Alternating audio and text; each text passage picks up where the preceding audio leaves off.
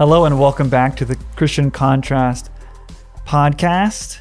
Today I'm joined by two socially distanced guests. We got uh, Pastor Phil over here. Hey, dude. How you doing? Good. How are you? Good, good. And uh, as usual, Pastor Dan. Glad to be here. Yeah, this is uh, just like old times. Absolutely. Except I've got to look both ways, far off into the distance. Uh, today, uh, we're going to be um, diving back into our series uh, called LBF Church Will Never Be the Same, where we're talking about uh, some of the ways in which 2020 has brought about some significant uh, uh, changes for all of us and even the church as well. Today, we're going to be taking a look um, at racism and how we as a church and we as individuals are um, just dialoguing about this topic and how maybe we've made some um, changes.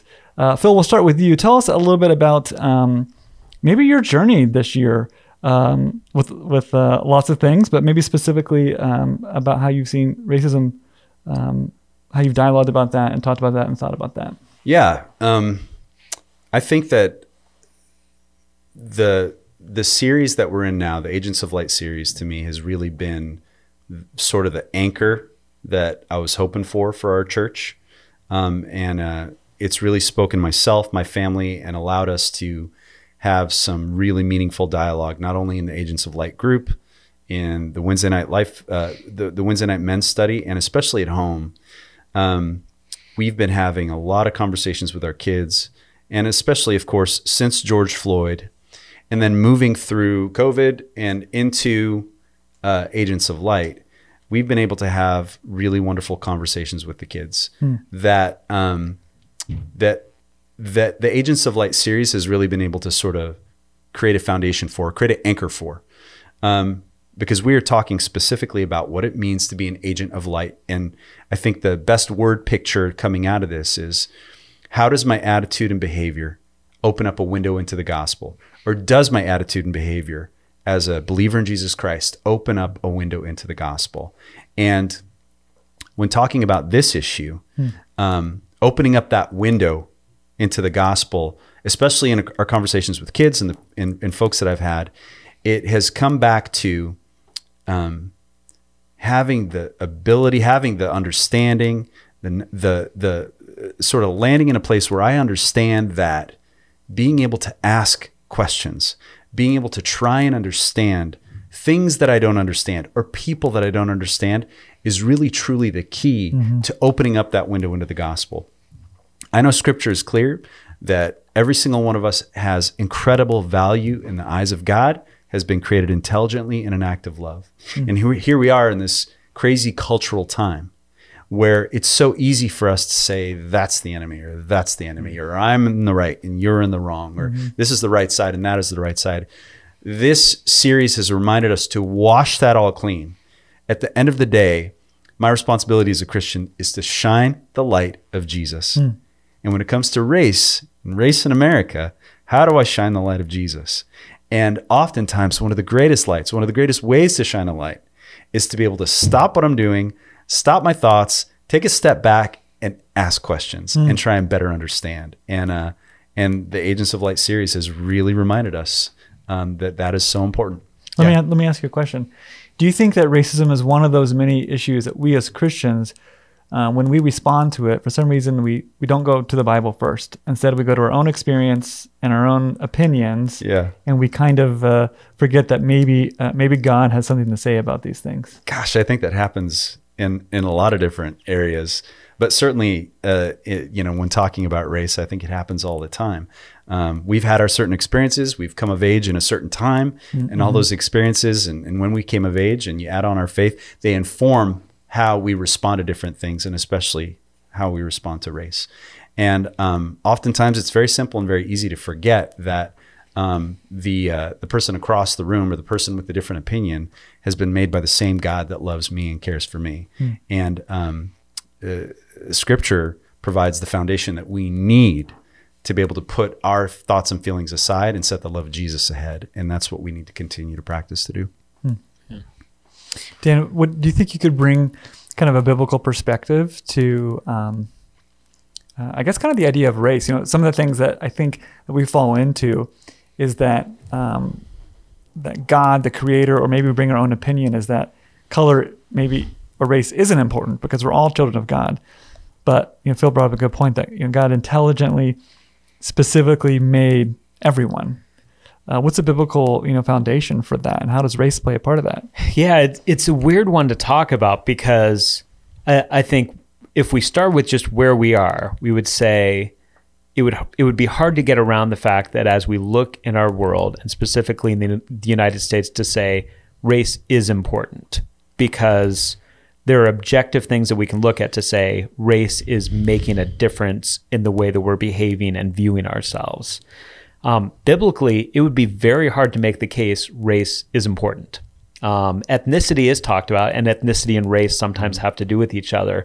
But the distinction is that ethnicity has to do with country of origin um, and nationality, and race typically is associated with physical features. We, we, think most commonly of skin color, but also sometimes there's some other facial features that might go along um, with race. And uh, biblically, it's like apart from one passage that talks about an Ethiopian can't change the color of his skin, mm. there's not really anything in the Bible that's talking about race. You do see a lot of ethnic divisions and ethnic oppression and alienation. And so even down to the part of the reason why the book of Ruth is such a profound and beautiful book. There's endless reasons, but one of them is that Ruth is a Moabite woman. Now, pretty likely if you looked at her around all the Jews, it wouldn't be obvious hmm. she was not I, I mean if you go not to say my experience is everything. I spent a semester in Israel. There's Jews, there's Muslims, there's Armenians, there's there's all kinds of people.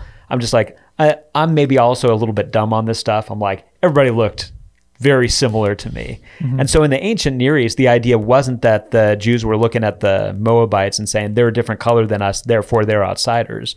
It had to do with their ethnicity, it had to do with their nationality.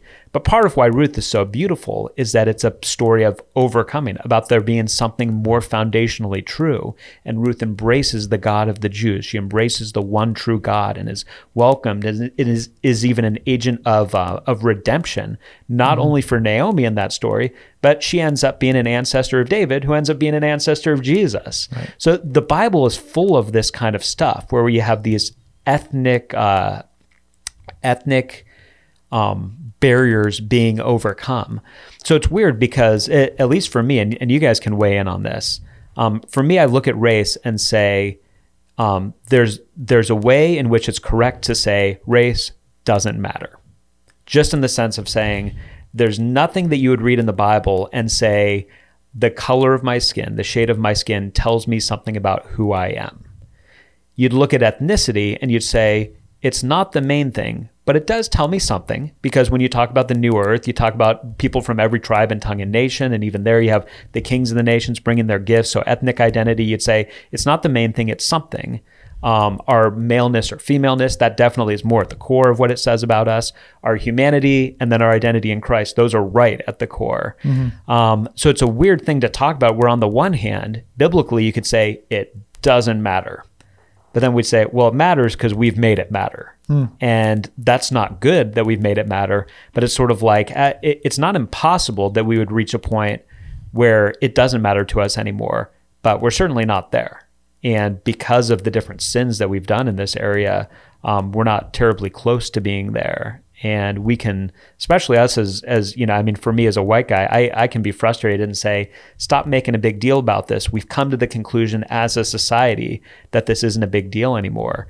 Um, but once again that that's easier for me to say mm-hmm. um, to try to move past it. And so um, so yeah it's one of these weird things where it doesn't matter but it does matter because we've made it matter. Mm-hmm. Yeah, I mean, I think it's it's really interesting to think about uh, how does the the Bible inform us today on issues such as racism. And what it becomes clear um, when you read the Bible is that um, deciding who someone is because of how they look is doesn't go along with biblical values so much so that it's not even really addressed and if any if anything where you're from is way more important who your ancestors were and what they actually did to some other tribe is more important than, than what you look yeah. like. Well, I know, I think, yeah. Yeah. Well, I know Phil, we, we've had discussions about this because my, the way I've tried to couch it at different times is racism is one expression of, you might say tribalism. Like if we're putting a big umbrella and say tribalism is any time that I am looking at the world through there are people in and there are people out. There are people who I identify with and therefore they're with me, they're good. There are people outside that and therefore they're out. And racism is one form of that. Just like you could do that with ethnicity, you could do that with um, religion, you could do that with sexual orient. You know, you could choose any number of things, and racism is one form of that. So that's the thing where you'd say the Bible certainly addresses it in principle. Sure. In talking Yeah. about overcoming barriers, the barrier between the Jew and the Gentile, in principle, that's overcoming that barrier. The the idea of the rich and the poor being one, that's overcoming a barrier. So I'd say in principle, we could look at that and say, um, sadly, it should not surprise us that we basically invented one more way to do this. And we did it by something that apparently, in, in the times of scripture, and maybe it's because there wasn't as much travel as there is now, um, didn't really seem to occur to people to use. That now we've said we found another one. We found another way to have people who are in and people who are out. Yeah. Yeah, that's really important. A- And it's so much more fun to rather than use differences to separate us, to use differences to to look into those differences and be able to celebrate them, and uh, allow it to spark a curiosity inside us that would allow us to grow in our understanding of people. Like uh, three of us are sitting here, we all have a completely different story, and that story, each each of our stories has value, and sitting sitting and being able to listen to somebody's story and so one time like oftentimes people will say like how can you my wife will say how can you get in front of a bunch of folks and speak?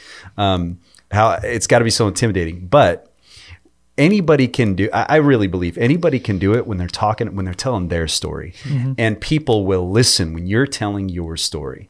And so um, the differences that we have, just the three of us, there's so much to be able to learn and grow and celebrate from just listening to each other. Imagine all the different stories that are out there that we don't know, and especially from folks that we don't understand. What a wonderful opportunity, especially during this time, to be able to say, you know what, I'm going to go ahead and take that step and try and understand somebody a little bit more, allow that spark of curiosity to grow in my life. Um, and I really do think that when it comes to this particular issue, the issue of race, that we need to be proactive at taking advantage of those moments that we have in our personal days and our personal lives where we come across somebody that we don't understand or somebody's a little bit different and we take that step that courageous step to step forward and and and and say hey my name is phil. Um, where are you from? What t- tell me about yourself. I want to learn more. And man learning about somebody always breaks down barriers and always breaks down walls. And um, gosh every day we have that opportunity in our lives Yeah. Yeah. And that that whole idea, I mean the the word I use sometimes in talking about this is just the the word proximity. Um, because those barriers those barriers are real. Um, and, and even it's that thing where you would say if there's you know if there's a black person and a white person there's nothing about that fact that says um, that says that inherently there's going to be something different about how they uh, how they engage in the world because of our culture we can have a pretty good level of confidence that the shade of somebody's skin is going to have informed their experience in the world and so that's a factor that that we um, that we can be safe in at least assuming to some extent. We can't say for sure I know what they're going to think, but we can say this probably has affected how the, the they've experienced things and the grid through which they look at things. And the whole idea of proximity, like I know we we all have had the experience um, of somebody saying to us, um, most Christians are hypocrites and dumb, but not you. You're like you're different, um, which they're trying to be flattering, but uh, is sort of like, okay, my, my response is always like, if you knew more Christians, you'd know, like, I'm nothing, I'm nothing exceptional here. yeah And sometimes, like, I've, I've had that happen with race, um, where, where people have said, like, you know, a lot of white people are this or that, but, but you, like, you're, you're cool. Like, you sort of like, you're an ally. And for me, there, there's different times where I think like, okay, like there's a part of me that wants to take that as like, well, like that's very flattering. But I'm like, I, I don't, I, I I think if you're around a lot more people, I don't feel like I'm exceptional on this issue. I don't feel like I'm anything where, where I'm treating people very differently than, um, than a lot of other people are. But when we don't have that proximity, because we do tend to to drift towards people that are very, very similar to us, whether it's skin color, whether it's just socioeconomic class, which which I think is probably even bigger than skin color in our world right now. Is just are we running with people that have the same basic lifestyle? it's going to be that much easier for us to draw dehumanizing conclusions about people For sure. because you see them on the news or you watch a movie or you have two very limited experiences with them and you're like both times both times I was around somebody from this state with this accent with this skin color who's homeless wh- whatever it is. Both times this happened to me and therefore whether I say it out loud or not this is now my working grid for those people.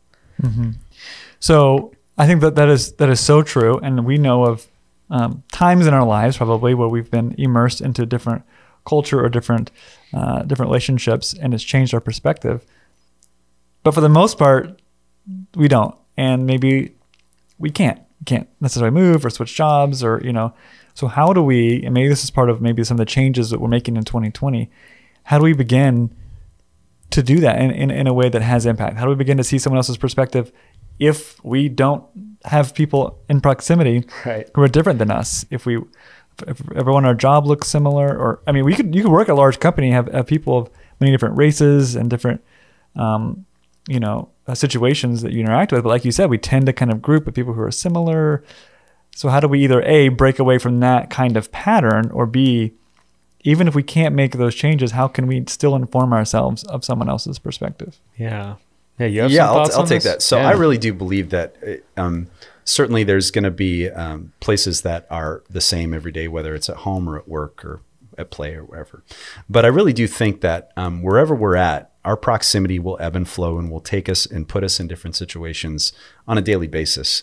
Um, and I think God gives us those opportunities oftentimes. And I got to hear one of those stories today from a friend here at church who's, who said, Phil, I, uh, I uh, the other day met a woman and she's Egyptian. And I said, and I asked, I said, is she Coptic? And he says, yes, Coptic Christian. And I said, does she have to tattoo on her wrist? Said, yes, she has a tattoo on her wrist.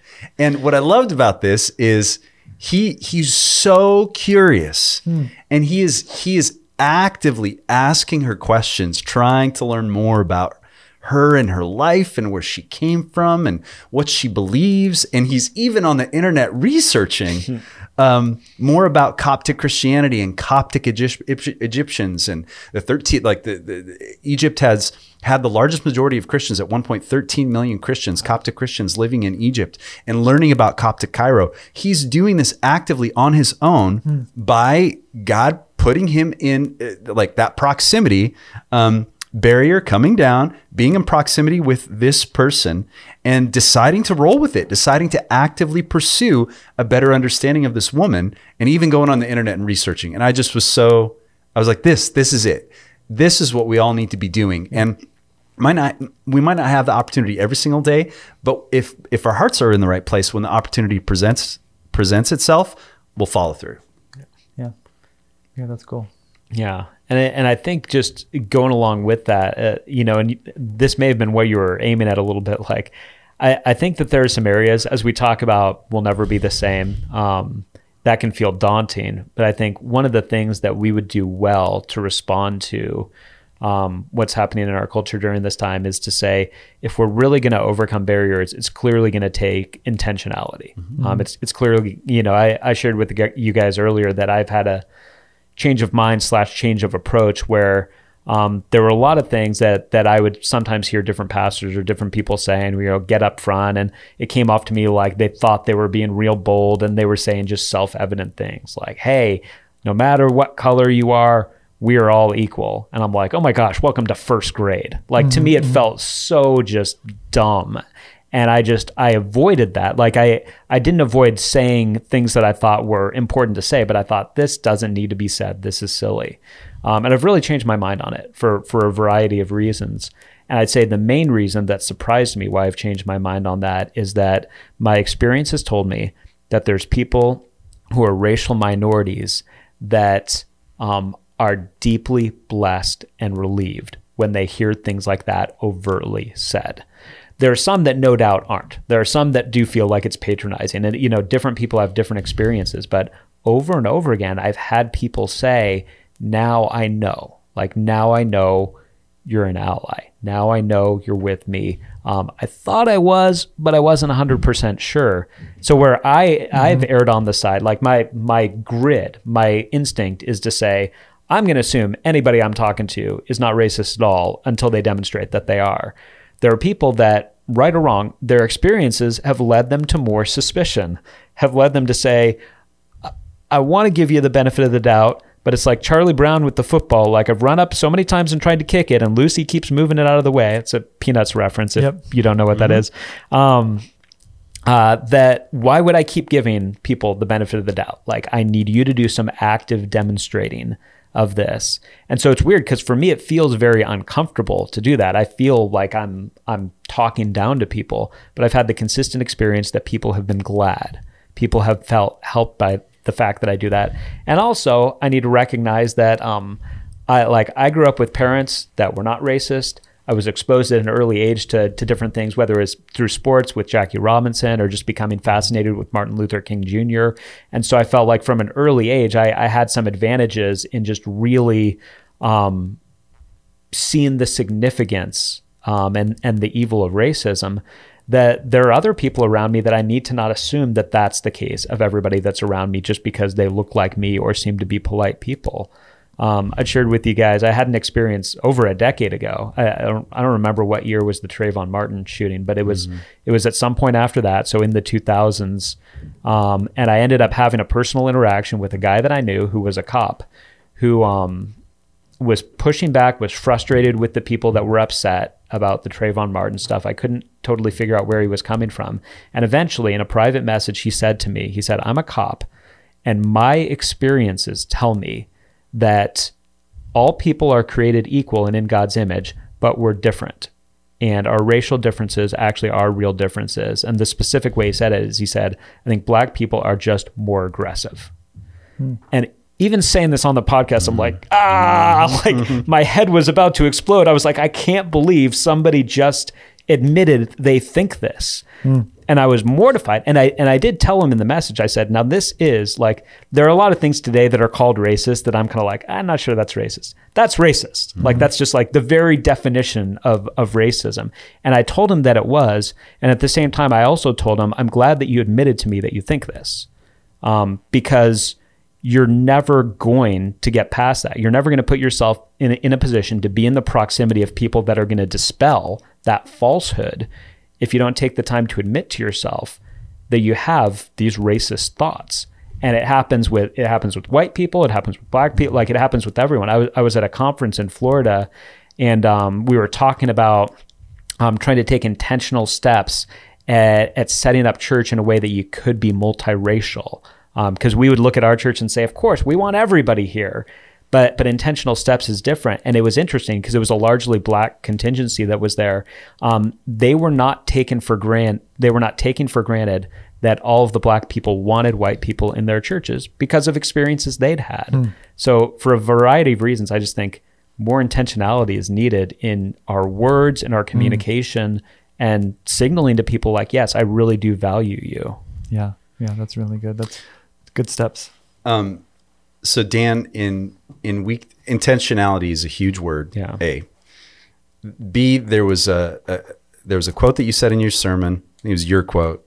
It's week two on race, and you correct me if I'm wrong. You had said that before you come to me and tell me what other people should be doing, tell me what you are doing. Yeah. Is that what you? Is it that was, it was something that something to that effect. And for context, at least in my head, what I was mainly thinking of before you come to me and complain about what Black Lives Matter shouldn't be doing, right. tell me what you're doing. Tell me what Yes. is the thing that you're doing that is better to help fix this problem than the person that you think is making it worse. Okay, Yeah.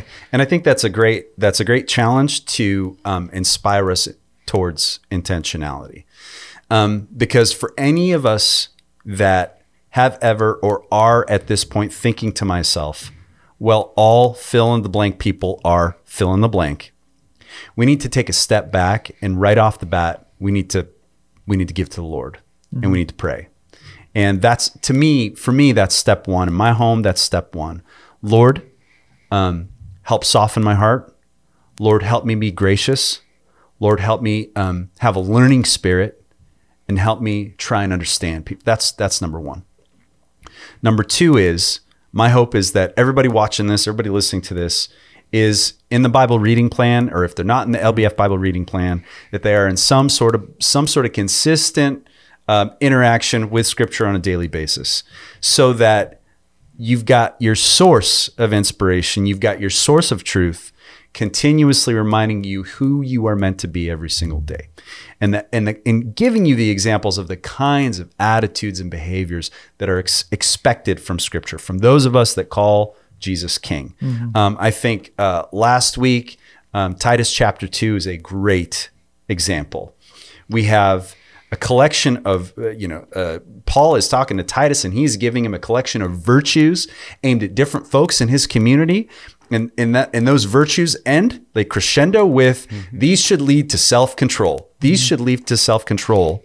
And want you to have self-control so that your people will you will not malign the word of god. So that others will not look down on the word of god. And so that you will make the gospel attractive. So i need to get god's word inside of me on a daily basis and be praying to god. And then the hope is is that we can be intentional in our own in our, in our own lives mm-hmm. um, take advantage of those moments where we are in proximity with people and allow that curiosity to take over that softening of my heart to actually be physicalized and begin to ask questions and learn about people.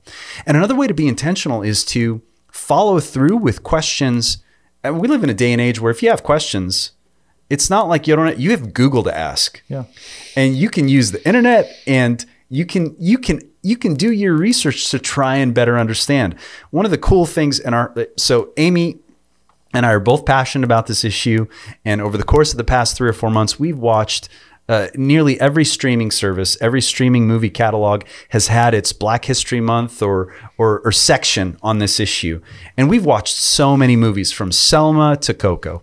And Dan, you and I have talked about Coco, and and this is don't make me cry. I know I, am not going to try and make you it. cry, but it, it's it'll it'll work on you. And it, Coco, two movies, Coco and Black Panther, have been so important in our home uh, not only as a source of wonderful entertainment, but amazing discussion with the kids. Mm-hmm. Where these are two movies that have taken celebrated uh, their specific cultures, the Mexican culture and, and, and the African culture, in these wonderful and creative ways that have just totally blessed us mm-hmm. and entertained us and just uh, maybe for the first time in some people's lives, reminding folks that there is tremendous and wonderful value and color in each of these areas, in each of these communities. Yeah. And specifically, Black Panther, in a year where not only have we had all this racial, racial tension, but Black Panther and Jackie Robinson himself, Chadwick Boseman, has passed yeah. away. Mm-hmm. Um,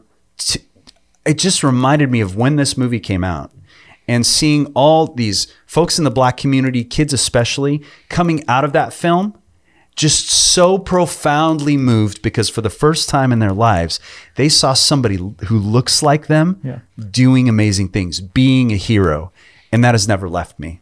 That idea has never mm. left me that we live in a time where we got to, to, to bear witness to the first time a little black boy got to see a black man as a hero mm-hmm. on the screen rather than something negative. And, and that all comes from intentionally sitting down and wanting to pursue a better understanding of this issue. Yeah, wow, that's so powerful. And I think that that helps us inform ourselves that there's of course there's still work to be done because that was in 2020 is the first time that a little black boy can say that, you know, for the most part, especially in in something as popular as a Disney movie, you yeah. know. I, I love that you guys both shared about the ways that you're, you know, really trying to intentionally uh, kind of change and, and, move into a more sensitive direction. For me, um, you know, I still kind of struggle with that proximity thing, but I, have done two things in 2020 that I've really tried to um, just better inform myself. The first thing is is who am I reading? You know, am I intentionally reading books from people of color? And, and this year, I've read uh, three Christian books from three Christian authors. Uh, two black theologians uh, and, and a, a, black ministry leader about um, about black church culture, black ecclesiology. And, you know, I don't think that without these conversations, but I would have intentionally done that. And I would have just not intentionally chose white authors, but just chose um, bestseller lists or recommended books and, and missed out on really learning from someone else's perspective. Um, I think it's important that we we take steps to do that because without doing that, we'll still have only our own perspective or people who are like us. And the other thing is that we kind of alluded to is, is having those intentional discussions. I think in years past, you know, uh, being a youth pastor in a, in a white youth group or even a diverse youth group, I probably would have avoided some discussions about race, feeling inadequate or, or, or afraid to say the wrong thing or um, uh, not being informed enough to lead that well. And the situation where some of us find ourselves where we're around someone with prejudices or, someone in our family. And for the most part, I've just, I think, just been afraid. Hmm. And I think if if I learned anything in 2020, it's, it's to be willing to have those dialogues. And to me, that's different than saying, and I'm glad you did say that that was racist. I think that's important to do, especially pastorally, but it's different than just looking out for racist things. Right. But it's looking for intentional conversations and asking questions, not just people who are different from us because they look different than us, but people who are different than us because they have, they're misinformed about mm-hmm. something or, or people group. And then maybe we're the only people that's going to ask them more about why they think like that or have they ever thought that that could be offensive to somebody else or whatever that discussion looks like.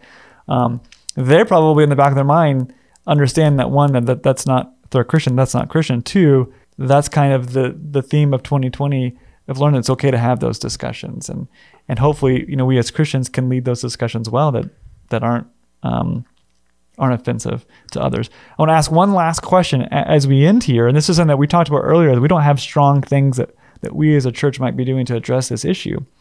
But if you guys could kind of theorize, you know, what could we as LBF do to begin to um, to have more of those conversations or to be more sensitive about issues uh, regarding race? Hmm. Yeah, you want to go first? Sure. Um, right. I, I, you know, I, I think that we are we're uniquely positioned um, in a in, in a place that is surrounded by i mean we just we have a lot of, of cultural diversity in our area. Here certainly here in the san antonio heights it's primarily white um, primarily middle class upper middle class but we're surrounded by a lot of cultural diversity. And my hope is, is as as we move into the coming years at lbf that maybe there'll be a time where we can make some intentional choices as a church to reach out a to the latino community which is so prevalent in this area um, to reach out to the asian community which is so prevalent in this area to try and make some intentional steps as a church as we begin challenging ourselves individually to make intentional steps mm-hmm. to better understand um, i think that there's just there's just too many folks out there um, too many too many people out there to skip this, and I, I think that we can make steps in that direction. Mm, yeah. No, yeah, I, I affirm that, and I look forward to because I do think it's going to take um, those intentional steps, and I look forward to seeing how God works in that. Because I think I, I said this before back in the sermon about race. I said I have not met a person in our church that that person may exist, but I have not met a person in our church that doesn't want everybody from every race to feel welcome here. Mm-hmm. But the question is, are we going to do what it takes to to get there? Or are we going to say, as long as you are willing to do church in exactly the way we're used to, you're welcome. Um, so I, I, look forward to seeing how that works. But I also just think, you know, what, what you were saying um, about reading is something that I've tried to be purposeful with, with podcasts, with reading, with all that. And I would just throw this out. Um, whenever this airs, it'll probably be after the election. Um, white evangelicals for decades vote predominantly Republican. Black evangelical Christians for decades vote predominantly Democrat.